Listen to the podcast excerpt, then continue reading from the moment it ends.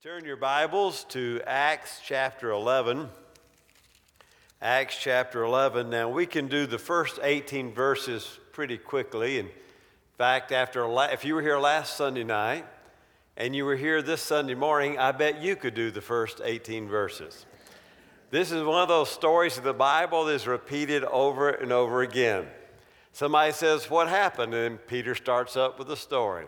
I was in the rooftop of Simon the Tanner's in Joppa. And well, let's look at uh, 11.1, and, and I bet you could do it, do it yourself. Now the apostles and the brethren who were throughout Judea heard that the Gentiles also had received the word of God. Now we just read that. Just stop. This is earthquake. Just think earthquake. That Gentiles could receive the Jewish Messiah that they could become part of Yahweh's family. Now, the apostles and the brethren throughout Judea, that would be Jerusalem and surrounding area, the Jewish area, heard that the Gentiles, the pagans, had also, like they had, received the word of God. Some of them thought that they could never be. And yet, those who understood realized that was God's plan all along when He made a covenant with Abraham that through you, Abraham, all the nations of the earth will be blessed. Well, here's the fulfillment of that passage. And Peter came up to Jerusalem. Those who were circumcised took issue with him. It's just ironic how this Sunday morning's series in Galatians just happened to match up perfectly with Acts. I like to say I master planned that six months ago. God planned it because if you, we can build off this morning with tonight. We had table fellowship this morning. We happen to have table fellowship as the issue tonight. So here it is. When Peter gets to Jerusalem, the circumcised, the Judaizers say to Peter, I cannot believe what we've heard about you. That you went to Cornelius' house and you sat down at the table, you broke bread, you had fellowship with God in the midst of pagans. Is that true? But Peter began speaking and proceeded to explain them in orderly sequence, saying, I was in the city of Joppa praying. Now, this is where you could take over if you've been here last Sunday night this morning. I was in the city of Joppa praying. You know it. I'll do the quick version so we don't have to read it all. If you weren't here last Sunday night or this morning, I was in the city of Joppa praying. He was in the house of Simon the tanner. There was a God-fearer by the name of Cornelius who gave alms to the Jews and prayed to Yahweh. And his prayers and his alms had gone up as a sweet savor to God. God sent him an angel, and the divine creature said, I want you to go to Simon the tanner's house and ask for Simon Peter. And Peter goes up to the rooftop. It's time about for a meal. He's hungry and he gets in some like a, a dreamlike vision state. He sees a big sheet coming down with all sorts of four footed animals, clean and unclean, and reptiles and birds of the air. And the voice from heaven says, Arise, Peter, and eat. And Peter says, No, Lord, I, I wouldn't eat anything unclean. You know better than that. Arise, Peter, and eat. Oh no, Lord, arise, Peter, and eat three times. And then the voice says something along the lines of, What I have cleansed, do not call unclean. About that time, there's a knock at the door. The men from Cornelius, who've been sent to find Simon Peter at the house of Simon the tanner, say, Is Peter here? And Peter goes down the exterior stairs. They stay the night, and six men from Joppa accompany Peter so that they can also see that the Gentiles receive. Peter gets there.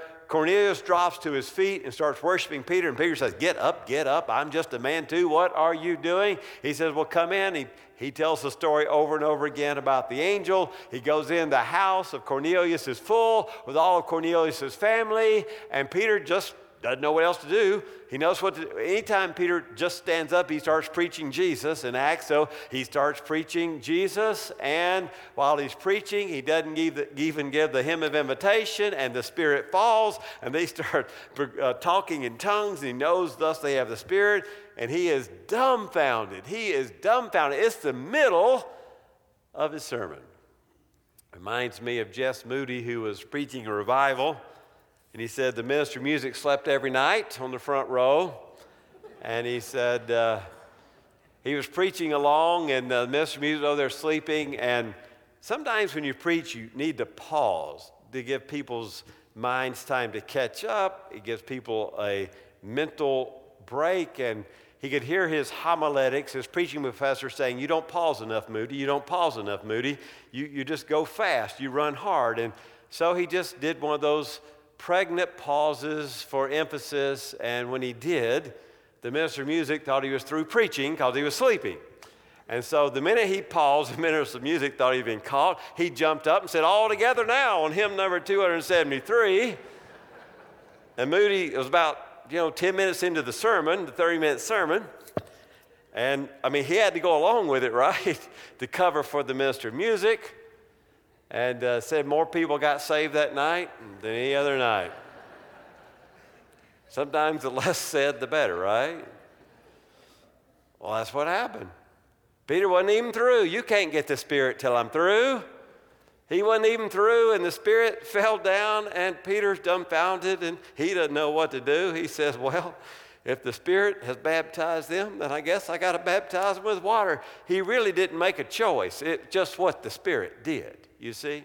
So he tells that long story to the Judaizers who are upset because he has had this table fellowship with the Gentiles. And look at verse, six, verse 15 of, of Acts 11. And as I began to speak, the Holy Spirit fell upon them, just as He did upon us at the beginning. Look at that. The Holy Spirit fell upon the pagan Gentiles just like He fell among the Jews, just like He did with us. And I remembered the word of the Lord, how He used to say, John baptized you with water, but you shall be baptized with the Holy Spirit. And if God therefore gave them the same gift as He gave to us, I want you to see this sameness. After believing in the Lord Jesus Christ, who was I to stand in God's way? Peter's not even saying he's for it. It just happened. He had no choice. God was for it. Who was I to stand in God's way. When they heard this, they quieted down and they glorified God, saying, Well, then, God has granted to the Gentiles also repentance that leads to life. There it is. God's allowing the pagans to repent and have eternal life. So then, those who were scattered because of the persecution. So then, those who were scattered because of the persecution. Turn back to Acts chapter 8 and verse 1. Let's see how this scattering occurred. In Acts chapter 7, we have the Stephen's defense and Stephen's stoning. But in Acts chapter 8, and Saul, that's our Paul, was in hearty agreement with putting him to death, that is, Stephen. And on that day, a great persecution arose against the church. The Jews are coming after the believers now. They have stoned Stephen, and they were all scattered throughout the regions of Judea and Samaria except the apostles. So, the persecution comes on the church. Now, the apostles were untouchable for a while. So, except for the apostles, the church was scattered Judea, Samaria, and we're going to find tonight, even beyond that, they were, they were scattered. So back now to Acts chapter 11, verse 19. So then, those who were scattered, you write in your Bible, write Acts 8 1, because that's when the scattering, same word in the Greek, started. Because of the persecution that arose in connection with Stephen, made their way to Phoenicia and Cyprus and Antioch, speaking to the word to no one except Jews alone. So initially, they scatter to these various cities, and among those, we're going to the furthest most point, which is the point of Antioch, which happens to be, well, the place of our, our sermon this morning. Antioch Church had a lot of Hellenist, Greek speaking Jews, those impacted by the Greek culture, those who were fluent in the Greek language. And again, in the Roman Empire, there were only two cities that were larger than Antioch Rome and Alexandria. It was a city that was planned carefully, it was laid out in a grid. Now, coming from the southeast, I can tell you, you are laid out in a grid. You are in a nice pattern. We had to go around the mountains and the lakes and the rivers and the trees, and nothing is in a grid. But I try to teach my children the city, and it's pretty easy, right? Soncy, Coulter, Bell, Western, Georgia, Washington. You see, you see how it goes. It's about a mile apart, and it's in a grid. Well, so was Antioch, laid out in this beautiful grid so as to take advantage of the breeze that would come through. The, the houses were placed in such a way they all could get a chance at the breeze. Well, there's a Jewish community there of about 25, maybe 50,000 people in a city between a half million and, a, and three quarters of a million people. This is a big city, Antioch. And so they begin, when they first arrive, just preaching to these 25 or 50,000 Jews. The witness begins with them, and then it begins to spread to folks like Cornelius, those God-fearers. Now, it's no surprise in a port city, a cosmopolitan city, a large city, that this would become the church that God would use to spread the gospel because it was positioned greatly with all the different cultures there in the city. And so when Paul goes on his missionary trips, it's not the Jerusalem church that is our sponsor, it is the church at Antioch that becomes the center of those missionary trips. Well, we proceed here in verse 20, but there were some of them, men of Cyprus and Cyrene, who came to Antioch and began speaking to Greeks also, preaching the Lord Jesus. Now, here we beyond, beyond the Jews, now to the Greeks or the Gentiles also, preaching the Lord Jesus. Now, when you preach to the Jews, you preach Christos, you preach Messiah Jesus. When you preach to the Greeks, you preach Kurios, Lord Jesus. Messiah wouldn't have meant a whole lot to a Greek. He wasn't longing or looking for a Jewish Messiah, but he was looking for the Lord of the cosmos, the Lord of all. And so they preached the Lord Jesus. And the hand of the Lord was with them, and a large number believed and turned to the Lord. Here's your turning point right here. Started with Cornelius, and now a large number of Gentiles or Greeks are turning to the Lord. And the news about them reached the ears of the church in Jerusalem, and they sent Barnabas off to Antioch. Now, Jerusalem, now Antioch is the church that sends Paul and Barnabas out on the missionary trips. But it is Jerusalem that is still the mother church. It is there that James, the brother, we're doing James on Tuesday noon. James, the oldest brother of Jesus, is in charge of the Jerusalem church. In fact, as you will see, he becomes to the, be the preeminent character in the, the early church, especially in Jerusalem. And so they're concerned about the movement of Christ everywhere. They're kind of the center of all things. And so when they get word that even more Gentiles are believing up in Antioch, they say, somebody's got to go check this out. And they pick a character by the name of Barnabas. Now, Barnabas is a good guy. Yeah, they had sent Peter and John to check, uh, check out Philip's mission to the Samaritans in, in chapter 8, and, and they brought Peter to Jerusalem to report about Cornelius and those pagans believing in chapter 11. So, no surprise now, at the end of chapter 11, they want to hear about these, these Gentiles who are believing, and they send Barnabas. Barnabas must be surely the best character in all the New Testament. Uh, if you don't like Barnabas, if you don't like Barnabas, there's something wrong with you. Barnabas is the nicest guy. Now, I could argue about Peter and Paul and some other characters, but when it comes to Barnabas, he is the nicest guy. Barnabas is always encouraging people, Barnabas is always building bridges. Turn back to Acts chapter 4 and verse 36.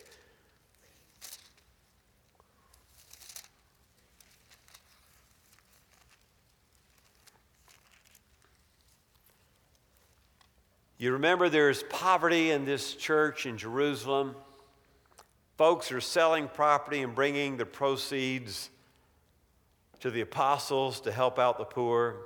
Look at 436. And Joseph, a Levite of Cyprian birth, who is also called Barnabas, which means son of encouragement, he owned a tract of land and he sold it and brought the money and laid it at the apostles' feet. Wow, Barnabas is generous. And then turn forward to chapter 9 and verse 27. Chapter 9 and verse 27. This is after Paul believes he comes to Jerusalem and everybody's saying it's a trick. Don't get close to Paul. He's just fooling you. We know him. He's out trying to arrest Christians and drag them back to, to Jerusalem. No, no, do not have, have anything to do with him. Look, Look at verse 26 of chapter 9. And when Paul had come to Jerusalem, he was trying to associate with the disciples. They were afraid of him, not believing that he was a disciple, but Barnabas took hold of him and brought him to the apostles and described to them how he had seen the Lord on the road, and how he had talked to him, and how at Damascus he had spoken out boldly in the name of Jesus. Nobody would believe, now back to chapter 11, nobody would believe in Paul until Barnabas, the bridge builder, did it. Now, Barnabas really isn't a Hellenist per se. He seems more associated with the most Jewish of Jews. He's associated with the Jerusalem church, with the pillar apostles there in Jerusalem, but somehow being, uh, from, being from Cyprus, he probably speaks Greek fluently and he's in a great position being part of that early core of the Jerusalem church and being able to speak Greek fluently and being an encourager. They believe Barnabas. Barnabas, you go find out. Barnabas is a peacemaker, a bridge builder, an encourager, a go between, just the kind of guy in church that doesn't need any glory or trophy or pin. He just wants to do the best for others. The kind of guy that uh, we all would dreamed to be. Well, they sent Barnabas to check it out and, and see what's going on in the church. And when he had come, now back to 1123, and witnessed the grace of God, he rejoiced and began to encourage them. What's his name mean? Son of encouragement. What do we find him doing again? Encouraging. Man, somebody can say a whole lot of things about you, but if somebody says you're an encourager, you get the gold star. There are a lot of people who are smart who aren't encouragers. In fact, their intelligence may make them be a discourager. There are a lot of people who are talented who don't have the ability to encourage us. But Barnabas is always encouraging. Look at verse 24. For he was a good man. He was full of the Holy Spirit and of faith, and considerable numbers were brought to the Lord. Barnabas realized this thing's, this thing growing. Nothing happened in Jerusalem like's happening in Antioch. I got to go get some help. Who can I get to help me? Well, about a decade ago in Jerusalem, I ran into a guy by the name of Paul. Look, verse 25. He left for Tarsus to look for Saul. Goes back to Saul's old stomping ground. He found him, he brought him to Antioch. It came about for an entire year. They met with the church. Can you imagine being in that church and having a year to sit at Paul's feet? Wow. Met with them for an entire year. When he starts those missionary journeys, he's somewhere for a month. They got Paul for a year to tell them about the lordship of Messiah Jesus. And he taught considerable numbers, verse 26. And the disciples were first called Christians there at Antioch. Now, the word Christian at, the beginning was a pejorative term. It wasn't something that Christians, it's not something we called ourselves. In fact, you would assume if I ask you how many times is the word Christian in the Bible, you're going to tell me 50 or 75. It's in there this many times. Three. It's not a word that we use ourselves. We called ourselves believers, called ourselves brothers, called ourselves disciples, followers of the way. We call ourselves anything but Christians. In fact, it is at the turn of the century, the second century, that Bishop of Antioch, Ignatius, begins to use the word Christian in a positive way. It's not a bad word, it has two words it's Christos or the Christ, and then Ennius or belonging or identified by. So to be a Christian is one who is identified by the Christ. We are the people identified by the Christ. We are we are Christians. They're first called Christians at Antioch. Whoever's calling us that isn't meaning it nicely, however. Now, at this time, some prophets came down from Jerusalem to Antioch. Just when you think you've got the puzzle solved, the mysterious guys come on the stage, the discordant notes get played, and there's these guys named prophets. Where did they come from and who are they?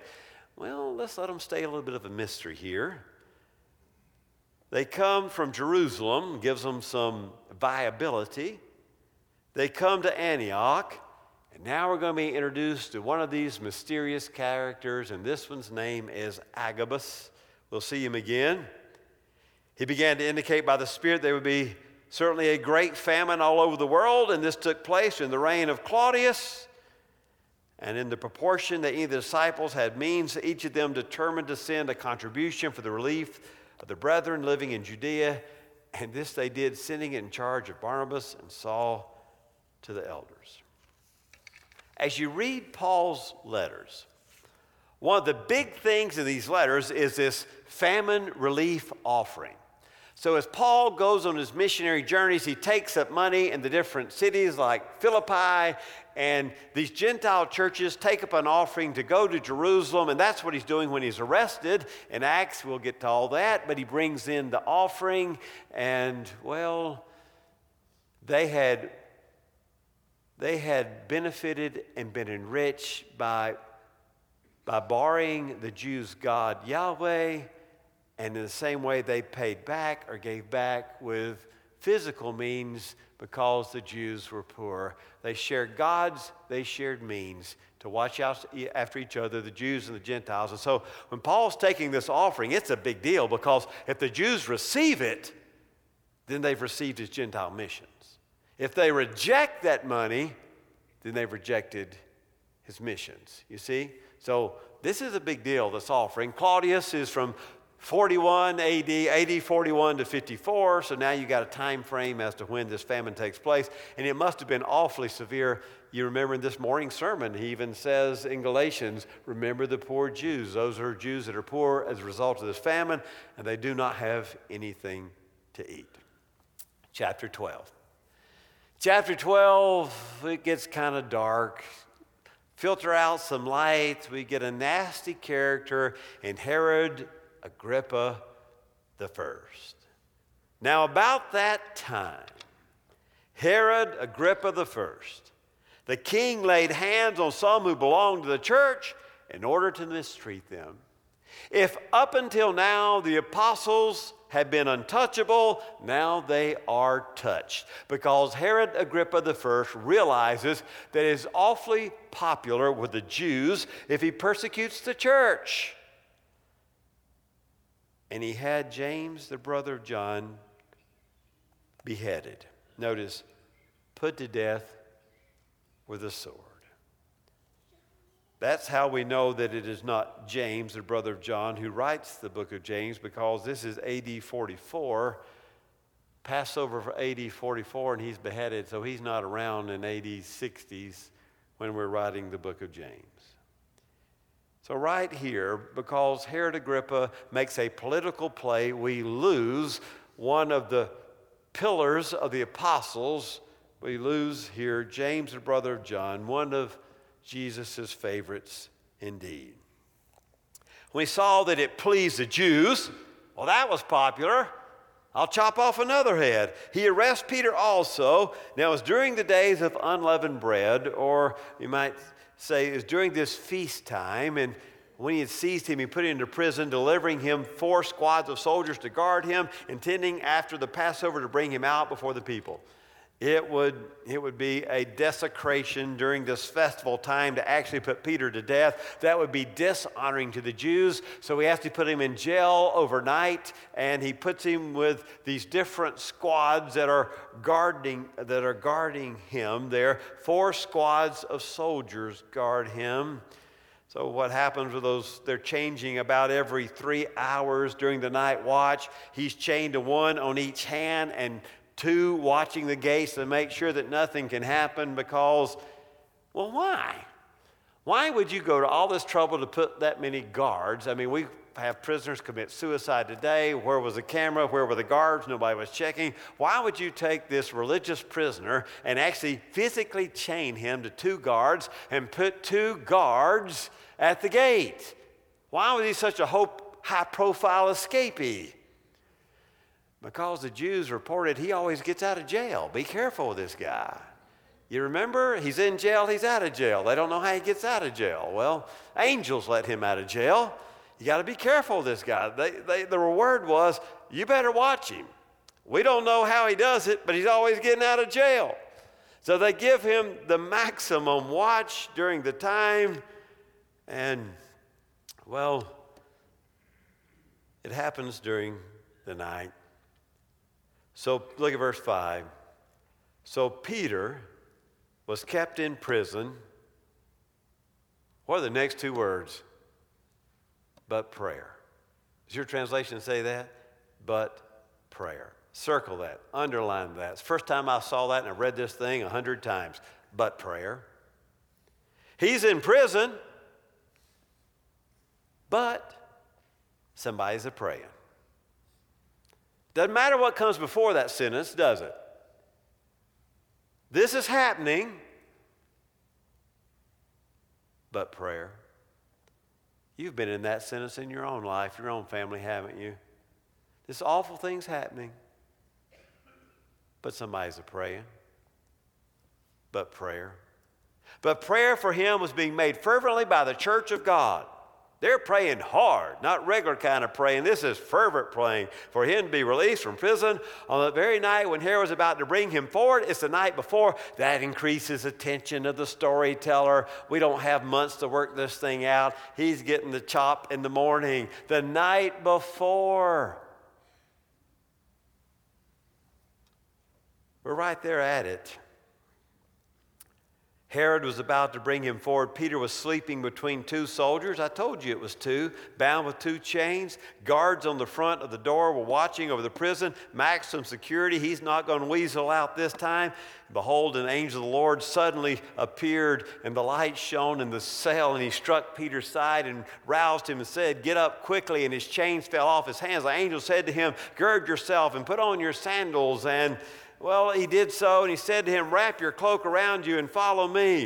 You kind of got to love this scene. Peter's not doing a whole lot, the angel's doing all the work. Peter's sleeping. He thinks, he, I mean, if you're going to get beheaded in the morning, I'm not sure I'd be snoozing so in such a state of faith. It, it might be one of those restless nights, you know. But Peter is sleeping there. The angel has to give him every little command. Get up, Peter. You think Peter, get on with it now. Well, okay, go ahead and put your coat on, Peter. Peter's still groggy. Okay, now put your shoes on, Peter. Would you follow me? Let's get out of this jail. Peter is passive throughout the whole saga of the angel.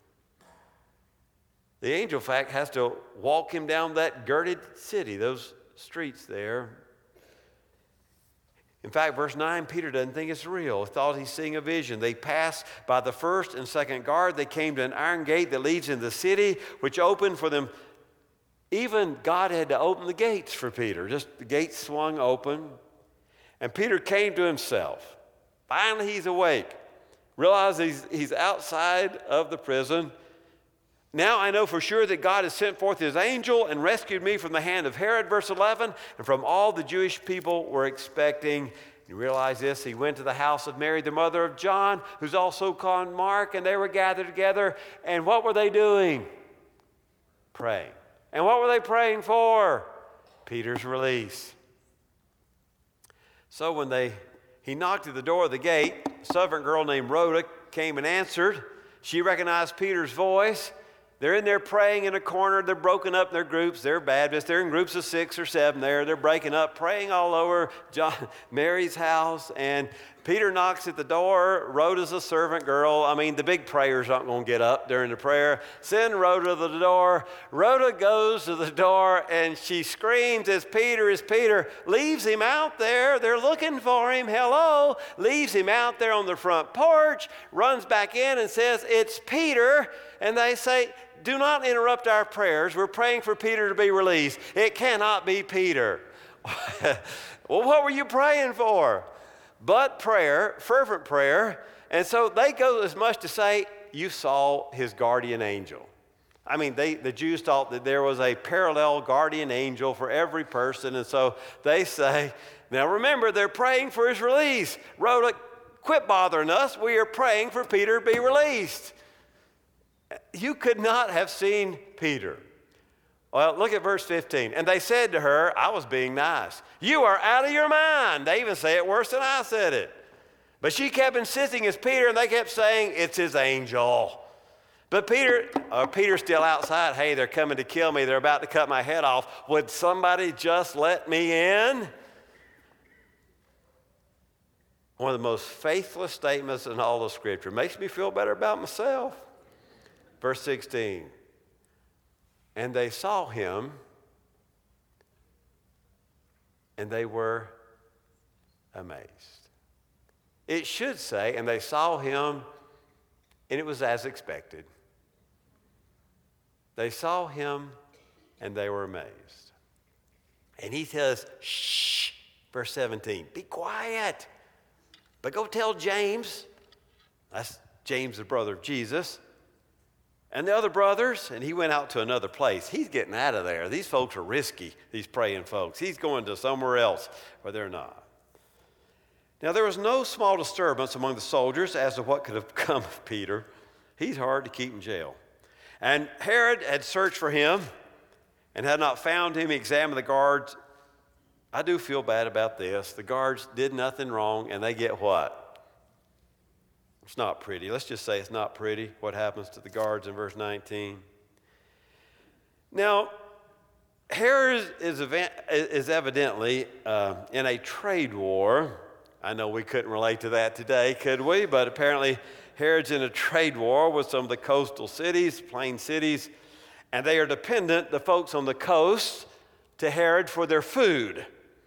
And so, whatever Herod says, they got to do. They're trying to deal with Blastus, the king's chamberlain, and, and make amends. And well, on an appointed day, Herod, having put on his royal apparel. Now, Josephus tells us this story as well. And Josephus tells us, the first century Jewish historian, that this garment is made of silver. And when Herod gets up to give his speech, now remember, they're hungry, they need some food. They're going to praise Herod. He starts shining in the sun, and the people shout out, Oh, it's a God, it's a God. It's not a mortal, it is a God. It is more than a man. That's what they shout out to Herod. The appointed day, Herod, having put on his royal apparel, think of that silver shining in the sun, he took a seat on the rostrum, began delivering a address, and the people cried out, It's the voice of a God. It's not even a man. They're wanting some grain. And me of the angel of the Lord struck him because he did not give God the glory, and he was eaten by worms and he died. There you go. That didn't take long, did it? Josephus spices it up a little whether you're going to accept Josephus' testimony or not, I'm going to accept it. You can choose, he's the first century Jewish historian. We sure like him when he, when he tells us things that agree with us, but he says that Herod before had been in prison uh, during the political turmoil, and he had seen an owl. And one of the prisoners, in Joseph like fashion, said, Oh, that's a good omen, that owl. Said, You're going to be released. And not only is he released, he becomes king of the Jews, but the prophet in prison says, But if you ever see an owl again, you'll die in five days. And when Josephus tells this story, while Herod is giving his speech and is shining silver, he looks up and he sees an whoo, whoo. And Josephus tells us in five days he is dead. In case you want to know the dirty end, Luke adds, and the worms ate him. And the worms ate him. Why? Because he did not give glory to God. That's why he was eaten by worms and he died. But the word of the Lord, he died, he became worm food, but the word of the Lord continued to grow and be multiplied. Barnabas and Saul returned from Jerusalem. Why had they gone to Jerusalem? To take that offering. When they fulfilled their mission, they brought back John, who's also called Mark, and we already know about his mother Mary, because that was where they gathered and prayed. Oh God, what a powerful story. May we pray with faith and not be amazed when you answer. May we speak boldly the gospel, come what may. May we have open hearts to those with different practices and cultures who need to know Jesus, like the early church did. And in the name of the Christ Jesus or the Lord Jesus, He's both, we pray. Amen.